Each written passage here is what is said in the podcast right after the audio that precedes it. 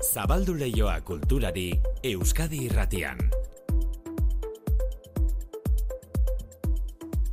Manu etxe zartu garratxaldeon. Berdin inigo. Kultur lehioan aste osoan begiratu diozue operari eta gaur besteron beste. Bai, e, inigo, opera Bilbon eta opera Donostian. Opera eta Manowar. Eh, Ea, ea, ea. zergatik Manowar Bai eta ba, bai ba. operaen arteko lotura hau, zergatik, zergatik. Eta zergatik ez? Begira, inigo, gaur eta astelenean, operaren lagunen Bilboko elkartean eskutik, abauren eskutik, Giuseppe Berdiren Rigoretoren, Rigoletoren azken emanaldia ditugu, Bilboko Euskalduna jauregan Rigoleto. Gexan etxabe, baritonoak egin digu astonetan Rigoleto ikustera joateko gonbidapena. Gexanek esan digu, inoiz operara joan estenarentzat oso opera egokia dela, generoari beldurrak entzeko. Gexanek, baritonoak, berari buruzko makina bat historiare kontatu dizkigu, nola opera kantari izan aurretik, heavy musikaren zale amorratu zen eta oraindik ere baden entzun. Oso heavy zale, amorratu ez, bai, bai, bai, bai, bai. E, eta nola Bai, heldu zinen? kantatzea, kantatzea eta ikastea opera, baina Bai. entzutea eta bizitzea, bai, musika orokorrean, eh? musika orokorrean eh, edo zer gauza ikertzea. Hazen da erregetoia, bai, ba, badora zer erregetoia gogei bat urte Bai. edo, ba, jezarri entzun eh, eta ikartu, ja, zeraitik, jete gustatzen zaio hau, zer dauka ona, eta zer ikasi dut horretatik eta disfrutatu aldezaket nik mm. edozein eh, musikarekin, baina Bai. bueno, nik eh, jeria entzuten dut txiki txikitatik, naz boste zeme alaben arteko txikiena, eta nire anaizarreke erakutsi ziaten sortzi urterekin, mano barrairo maide blink eta, eta ja pozoitu nindutene burua, eta Inigo Gexanek gainera kontatu zigun hau polita da, Hmm. kantari liriko izateko lehendabiziko frogara Manowar taldearen kamiseta jantzita, joan zela. Esaten izunik eta zergatik ez? Hori da. Aste buruna pasa, Inigo. Aste buruna pasa. E, Gexan etxabe Rigoleto operan kantari, azken emanaldiak gaur eta astelenean Bilboko Euskalduna jauregian. Opera Bilbon eta opera Donostian, gaurtik igandera Donostiako kursalen, Gaetano Donitze diren Lelisir de Amore opus lirikaren eskutik. Eskulturak lengo eta orengo euskal sortzaileak elkartuko ditu gaurko kultur lehioan. Nestor Basterretxeari eskainitako erakusketa prestatu du Bilboko Arte Ederren Museoak, Basterretxeak diseinuan eta arkitekturan egindako lanei buruzkoa, ordu batean aurreratu dizuegu, erakusketaren berri. E, Basterretxeak, hogei mendearen bigarren erdian eskultura eta artea berritu zituen Euskal Herrian, garai hartako beste artista askorekin batera. Ba, aurreko mendean eskulturan bidea zabaldu zuten haiei, segida ematen ari dira gaur egungo sortzaileak eta horren adibide dira gaur Donostiako tabakaleran erakusketa aurkeztu duten June Crespo, Sahatxa Jauregi, Nora Aurreko Etxea eta Kimia Kanbari, denak eskulturgileak eta denak etxekoak. Larruak eta izurrak izena du erakusketak eta honela tabakalerak eskulturari eskenitako urtea inauguratu du. Clara Montero, tabakalerako kultur zuzendaria da. eskulturaren urte hori azteko modurik interesgarriena, egokiena eta ederrena iruditu zitzaigu, ba, gure inguruan sortzen ari den emakume eskultoren belaunaldi berri horreri eh, arreta eskaintzea. Eta bertako artista horiek kanpoko ba, nazioarteko izen nabarmenekin solasaldian jarri ditu. Erakusketak gizakiaren gorputza, animalien gorputza eta gorputz mekanikoa ikertzen dituzten eskulturak, instalazioak eta gailuak aurkeztuko dizkigu. Eskultura horietako batzuk ukitzeko aukera ere emango digute. Uki ditzakegu eskulturak normalen erakusketetan ez digute ezer ukitzen uzten eta beste bitxikeria bat ere bai. Erakusketako lanetako batean alfombra batzuk jarriko dituzte, ba alfombra hoien gainean jarrita meditazio saioak izango dira. Guzti esan bezala, Donostiako tabakaleran. Ostirala da, agendak aukera ugari damaigu, birak hasiko dituztenak adibidez zetak taldekoak izango dira, zetak taldeak bira hasiko du gaur, toten aretoan, iruñean, hiru egun segidan, areto berean, gaur bihar eta etzi, dena salduta. Bestalde, hasiera bat disko berria aurkezteko bira hasiko du gaur, gorka urbizuk donostiako intxaurondon, eta disko berri buruz ari garela, Ruper Ordorikak aurki, martxoaren batean plazaratuko du lan berria, bakarka bi izenekoa. Kantu ezagunak dira, Ruperren kantu ezagunak, baina modu soilean, artifiziorik gabe grabatuak. Entzun gero sin falta Joseina Etxeberriaren saioa. Eta zinean ezaztu gaurtik kartelegian duzuela Negur Bilak filma, euskaraz egindako lana da, zuzendaritza kolektiboa duen filma, zinegile gazteak dira, Euskaldunak eta Kataluniarrak, muga zeharkatu nahi duen ieslariaren erretratua da filma, eta astean zehar aitatu dugun moduan, zinearen bidez Euskal Gatazkari begirada desberdina ematen saiatu dira. Jone Laspiur aktorea da protagonista, eta haren ondoan zubietako herritarrak aktore bihurtuak, herritar soilak. Gaurtik kartelegian, eta gainera herriz herri, ibiltzeko dira egileak filma orkesten ala esan digute kultur lehioan. Ekain albite, zinegilea. Bai, hori, Mikelek esan duna, ingo de gugakau beti musikarien komplejo, hain nik zu musika taldea izan egin nola fonduan, da ordu ingo de tur moduko bat, hainbat herritatik, eta hor gaude desiatzen ere, jakiteko zer reakzio izango da, ez zenien, pelikula itia ikaragarrizkoa da, ikaragarrizko emozio pila gurutzatzen dituzu da, kriston itxaso portita batutan lazaia, baina jode, konpartite hori eta jendian buelta jasote hori, hor, horren esperuan gaude. Aber ze dan, da urduri ere, inoiz ez teulako batez ere, eta jo, desiatzen, aber ze, ze ateatzen da nortik. E, publikoaren erreakzioaren zai beraz, negu urbilak filmaren egileak. Eta guberriz, kultur lehiokoak zuen entzuleon erreakzioaren zai. E, WhatsAppean zerbait esan, iradoki, komentatu, kritikatu nahi badiguzue, beti martxan da, Euskadi Irratiko WhatsApp zenbakia. Euskadi Irratian, kultur lehioa, Manu Etxezortu.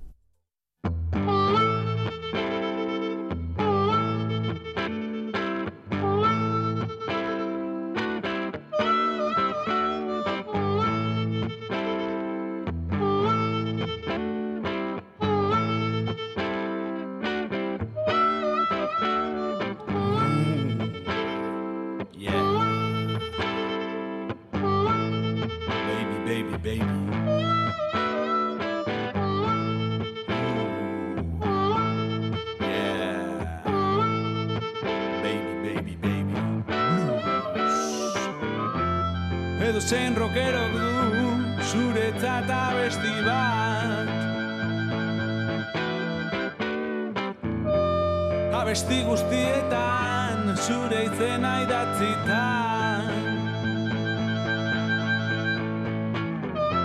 Letra guztietan dago zuretzako tokian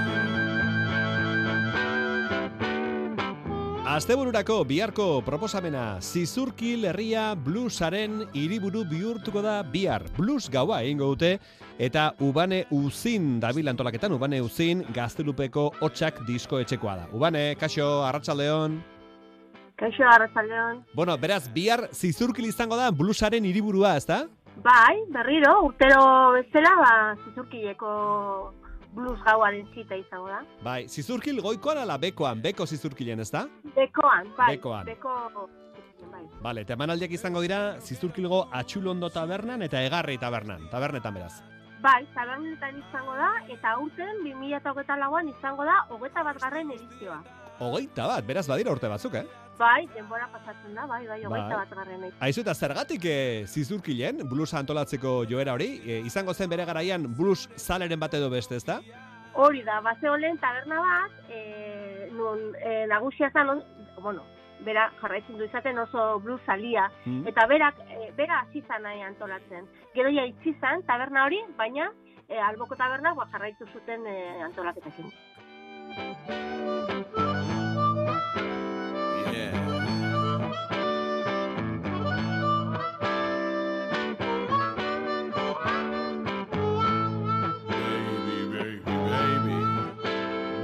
Bueno, entzun duzu bihar blues musika zizurkilen, blues gaua ingo dute, gero xago hartuko dugu tartea, bihar zizurkilen izango diren blues musikariak errepasatzeko, eta ubanerekin izketan jarraitzeko. Baina aurrez begira etzagun gaurko kultura albisteak, datorre maiatzaren zeian, eun urte beteko dira Nestor Basterretxea jaiozela, mendeurrena dela eta erakusketa eta bestelako ekitaldi asko programatu dituzte, eta Bilboko Arte Derre Museoak antolatu du lehendabiziko erakusketa handia. Nestor Basterretxea diseinua eta arkitektura izena du eta artista Bermeotarrak bi ataloietan egindako lanaren erakusketa monografikoa da. Datorren aste azkenean, otxailaren hogeita sortzien inauguratuko dute eta maiatzaren hogeita zeir arte zabalik.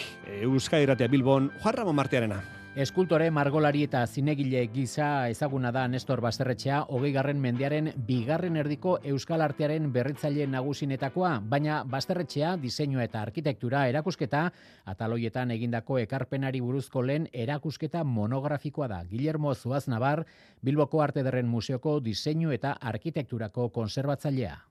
Erakusketan ikusiko dugun bezala, diseinuan eta arkitekturan, estetika, ekonomia, industria elkartzen dira. Musea hauen erakusleio izateak dudik be bilduma eta erakusketak aberastuko ditu. Gauza korrela, museoko lankideok erabaki genuen basterretxearen mendeurrena aukera ezin hobea zala, bermeotarrak diseinuan eta arkitekturan egindako objektuak biltzea, berreskuratzea eta aurkeztea. Yeah. Eunda berroita mar pieza baino gehiago biltzen ditu erakusketak, atal askotakoak esate baterako arkitektura proiektuen kolaxeak, diseinu industrialeko piezak, altzariak, irunen, oteiza eta baletekin batera proiektatutako lantegi etxearen memoria dokumentala, paperean egindako izaera utopikoko volumetria arkitektonikoak, arkitektura eta irigintzako maketak eta argazkilaritzako dokumentazioa.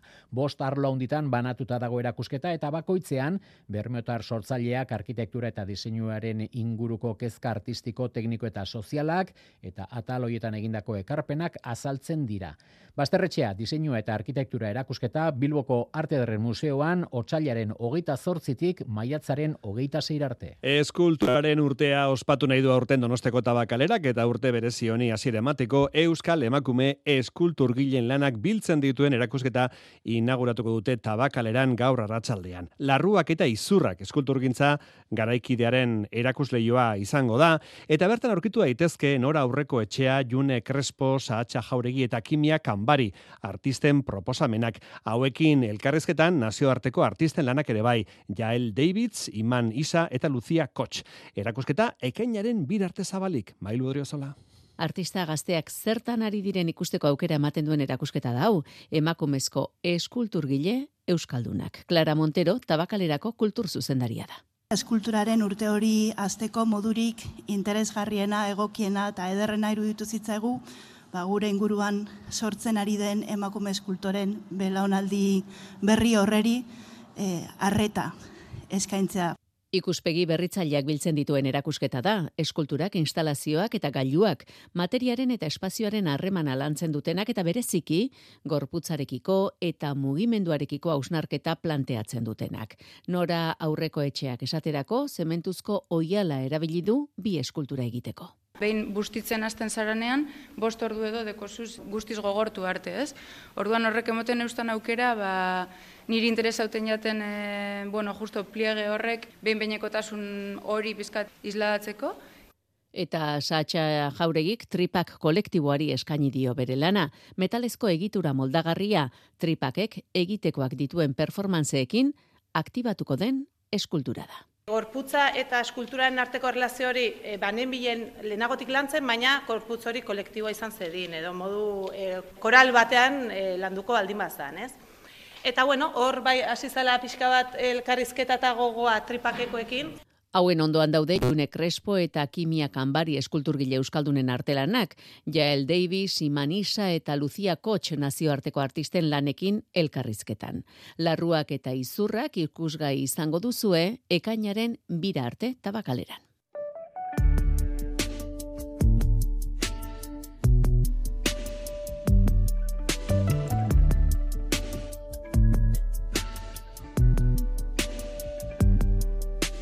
Iruña Beleia, Iruña Beleia bizi berritzeko lanen martxa ezagutu izan dugu gaur goizean aztarnategiaren arduradunen eskutik. Lanek azken hilabetetan izandako aurrerapenen berri eman dute. Iruña Beleiako aztarnategia altxor ikaragarria dela eta aztarnategiaren berri emana izan dute hango arduradunek. Konta iguzu, Ier Narbaiza. Iruña Beleia bizi berritzeko proiektuak aztarnategia ezagutarazi nahi du. Horren adibide dira orain hil batzuk kaleratutako gida arkeologikoa, newsletter berria edota gunea modu autonomoan ikusi alizateko autogida zerbitzua, era berean bisita gidatuen programa indartu egin dute. Iaz egindako lanen artean erronka handienetako bat izan zen lehenago induskatutako hainbat gune birgaitzea eta sendotzea, Kasu batzuetan kontserbazio arazo nabarmenak baitaude, beraz herri erromatarra inguratzen zuen esiaren zati bat sendotzen aritu dira azken hilabeteetan Javier Fernández Bordegarai Arabako Museo eta Arkeologia Zerbitzuko buruak azaldu digu nola gelditu den arresia sasiak enduta garbiketa egin ondoren. Geratu da arresia, pues, bueno, bere bere egoera jatorrizko egoeran, hm?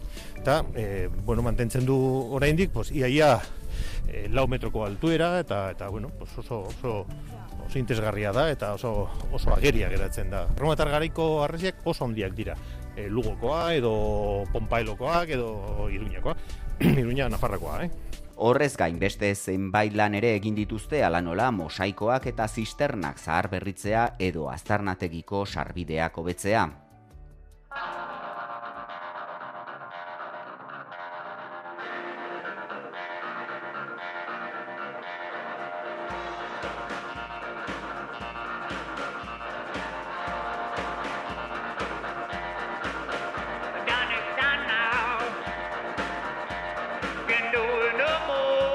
Bueno, esaten ari garen gixan, Gipuzkoako zizurki herrian blues gaua izango dute bihar, antolaketan dabilen ubane uzinekin ari gara izketan biharko plana egin nahian. Ubane, emanaldiak zizurkilgo atxulondo eta egarri tabernetan, eta emanaldiak debalde, ez da? Bai, bai, kontzertua dira debalde, e, hasiko gara, atxulondo tabernan arratzaldeko zazpietan, e, jo badi izango da, finlandesa, e, bueno, guretako izan da deskubrimiento bat, e, artista hau, ez gendun ezagutzen, eta uste dut oso aukera ederra izango dara, bai berandako gure, gure bueno, Euskal Herriera etorri, etortzia, ez da inoiz egon, eta bueno, eta blues alendako bebaize, ez da e, oso ezaguna da zer, e, artista bat, baina, bueno, hemendik gitxira ba, ba oso famatu izango da, fijo. Bai, e, jo badi izango da bi arratsaldeko zazpietan, zizurkilgo atxul ondonte ikusi dut, e, igandean emanaldia duela baitere eibarren portalean, ez da, Ubane? Bai, bai, claro, Finlandiatik ekatzerakoan, ba, bueno, ba, ba, pixka bat egin behar dira, ez, e, pintzekin onatu ja dira gauzak, eta dana pixkat e, berari bebai izatia pixkat erakargarria, uh -huh. emanaldi bat gitsi izan, eta orduan izan genioen, venga, ba, ba, saiatuko gara beste bat lortzen, eta hola zuretako bebai, ba, ba izan de, ia, ba, ba, proiektu txo bat, hemen gira txiki bat egiteko. Bueno, ba, Joe Buddy, beraz, eh, Finlandia tiatorren eh, artista.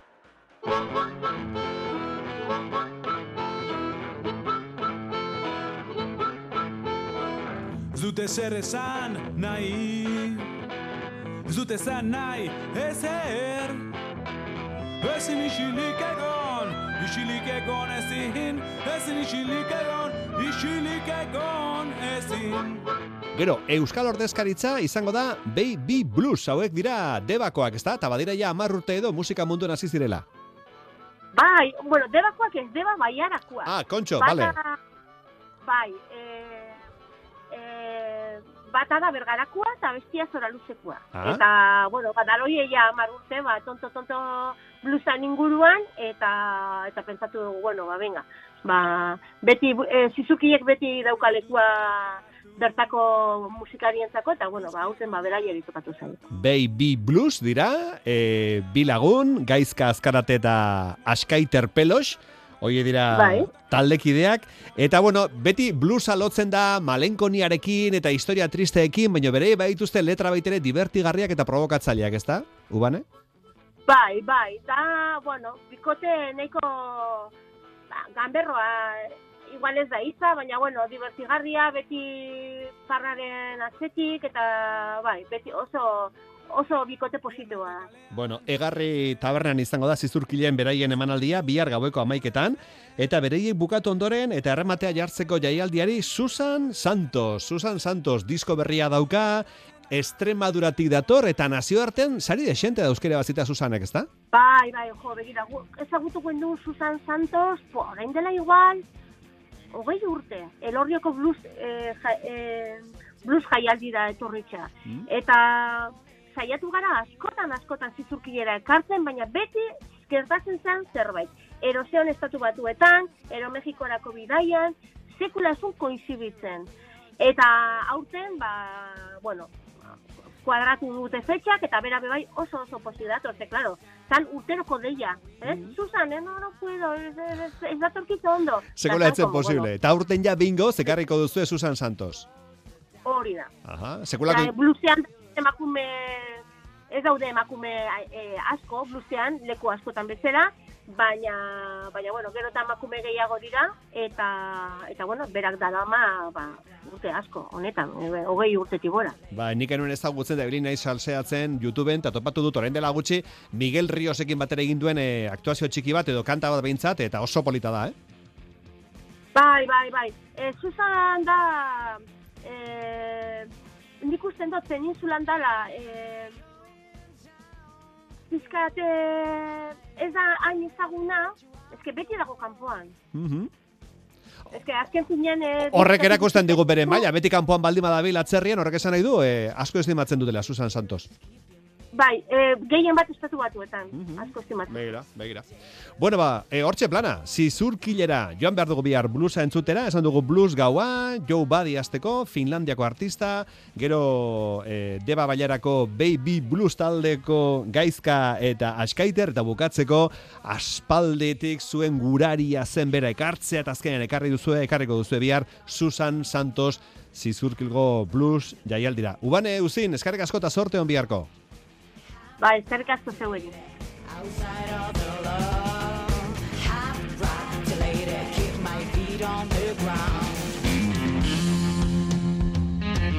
E, goazten segidan, zizurkildik Nafarroako antxoain, herrira.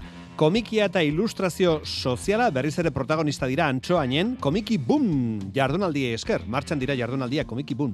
Astonetan, antxoain di pasa dira Julen Ribas eta Jurre Ugarte, Isabel Ergera zinegile atzo izan zen, bihar asizko urmeneta arrimatuko zaie, datorren astean Cesar Oroz, Ainara Azpiazu eta bar, aurten ere Bermu komiki eta polvorin festa bezalako ekitaldi divertigarriak antolatu dituzte, baita zinema proiekzioak antxoainen komiki boom, itziar lumbreras.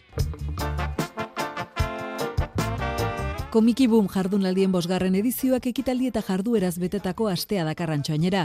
Estatu osoko egileak konbidatu dituzte parte hartzera eta aurten ere erakusketek ardaztuko dute gitaraua. Lehenengoa, Angela F. del Campo ilustratzailearena txokogorri zentroan dago ikusgai. Sergio Biurrun Komiki Boomeko antolatzailea da. Va un poco de toda su trayectoria como... Ilustratzaile eta komikilari moduan egin duen ibilbide osoa erakusten du, baita serigrafia tailerrean egiten duen lana ere. Beraz, komikiak, ilustrazioak eta serigrafia egongo dira ikusgai, eta Andrea Ganuzaren kasuan, atrabiesame bere azken komikiari buruzko erakusketa da. Kolombian bizitako esperientzia kolore askoko ilustrazioetan islatzen du, originalak dira eta ikustea merezi du benetan. No de verlo. Asisko urmeneta izango da urten Bermu komikiko protagonista, Ainara Azpiazu, Aspik, Utzi Azalari liburua, eta Cesar Oroz berriz, irakurle klubeko gonbidatua izango da. Roberta Vázquez bestalde, Casa Desastre komikia aurkeztera etorriko da. Viene a ser un cómic infantil. Aurrentzako komiki bat da, protagonista handiei, absurdoari, elkar bizitzari eta bizitza ospatzeari buruz hitz egiten du. Oso komiki divertigarria da. Eta jardunaldiei amaiera emateko, bigarren goz, polvorin festa, ospakizun handia prestatu dute martxoaren baterako. Ya el año pasado hicimos... Iaz lehenengo polvorin festa egin genuen eta aurtengoa bigarren edizioa izango da. Polvorin fanzinotekaren izena da, han Angelaren erakusketa eta mierdiaria bere fanzinea aurkeztuko ditugu. Gainera, kanpaiotze kolektiboak palestinari buruz egin duen fanzinea erakutsiko digu bertan. Se presenta ahí. Zinema proiektzioa ezik beste ekitaldi eta jarduera guztiak doakoak dira. Egitarau osoa komikibun.org webgunean eskuragarri. Bueno, bokatu horretik, karteldegiari errepaso azkarra.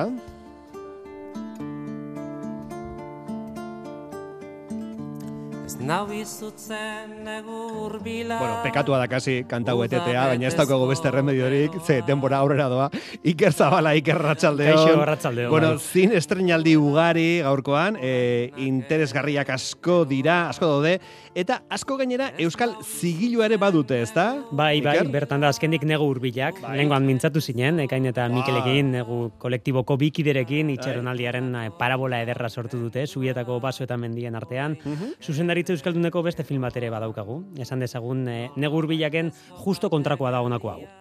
A pocas semanas de las elecciones generales, los dos candidatos cara a cara. Presidenta, presidenta, presidenta. Bueno, Euskal Eremuan behintzat iker astegokien atera da, hauteskunden inguruko satira, hau, ez da? Bai, hala ematen du, hauteskundearen olatua indartsu dator aste hontan eta politikarien miseriak satirizatzen ditu hemen Arantxa Etxeberriaren pelikulak Carmen Ilola edo Txina zen zuzendaria da, trasendentzia hartatik apurtxo bat urruti aurkitzen dugu hemen, aipagarriena edo aipagarrienetarikoa Elena Iruretak Esperantza Agirre esurmamitzeko egin duen pertsonaia, pelikulako irudiak ikusita pertsonaia, pertsona bere ematen dute, berdin berdin daude.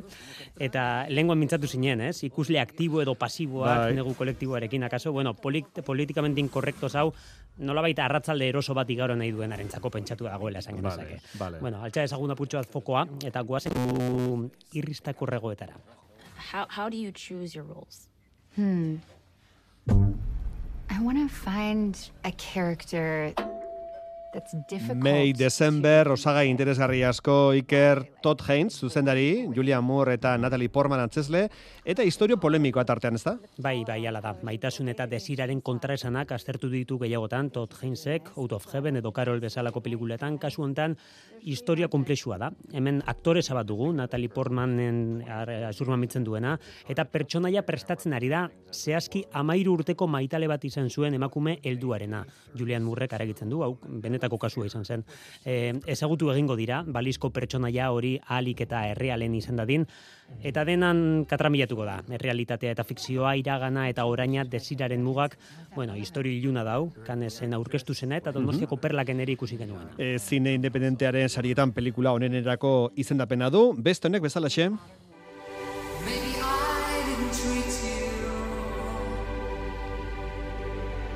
All As Strangers, Andrew Haig, Britainiarraren lana, aipatu dituzu Spirit sariak horre Euskal Arrastoren bat badugu, ez da? Bai, bai, ala da, zine independentearen sari handienak dira, prestigio handikoak, eta bertan aurkituko dugu Aponentri, Alejandro Rojas eta Juan Sebastián Vázquezen pelikula, tartean Euskaleiko euspen ere badena, eta hiru saritarako dago izendatuta, Muntoia, Muntaia, Gidoia, eta lehen lan onena egundoko marka da, pelikula honek lortu duena. Eta All As Strangers pelikula ontara itzulita, momentuko pelikuletako bat dela esan genezake, maitasuna eta denboran bidaia nahastuko dituena, kutsu fantastiko ere baduena.